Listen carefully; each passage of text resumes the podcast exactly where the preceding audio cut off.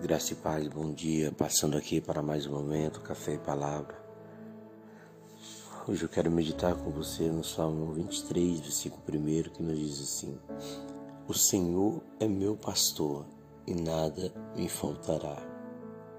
Deitar-me faz em verdes passos, guia-me mansamente às águas tranquilas, refrigera minha alma Guia-me pelas veredas da justiça por amor do seu nome.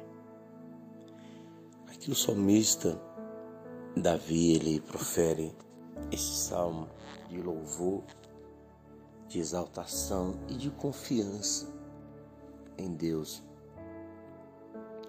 Quando ele coloca Deus como seu pastor, ele está declarando a sua totalidade, a sua bênção.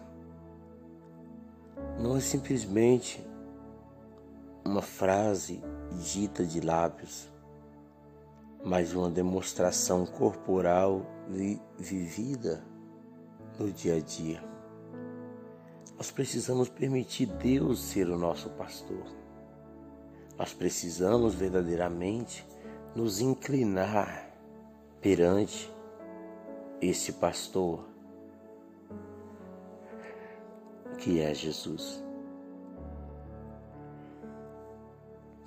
Muitos não confiam em Deus, até pedem, até oram, mas logo desistem de esperar e vão fazer do seu jeito.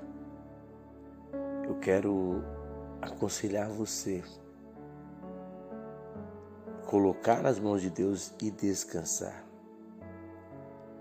Não é no nosso tempo, não é do nosso jeito.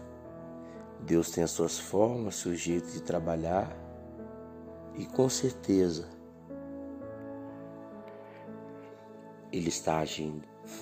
Assim como foi na vida de Samuel, de Davi, será também na sua vida. Basta crer e esperar no capítulo 40, ele vai dizer: Esperei com paciência no Senhor, e ele se inclinou para mim, ouviu o meu clamor. O segredo é esperar, o segredo é descansar, é confiar que Deus está trabalhando ao nosso favor, porque Ele é o nosso pastor e nada vai nos faltar.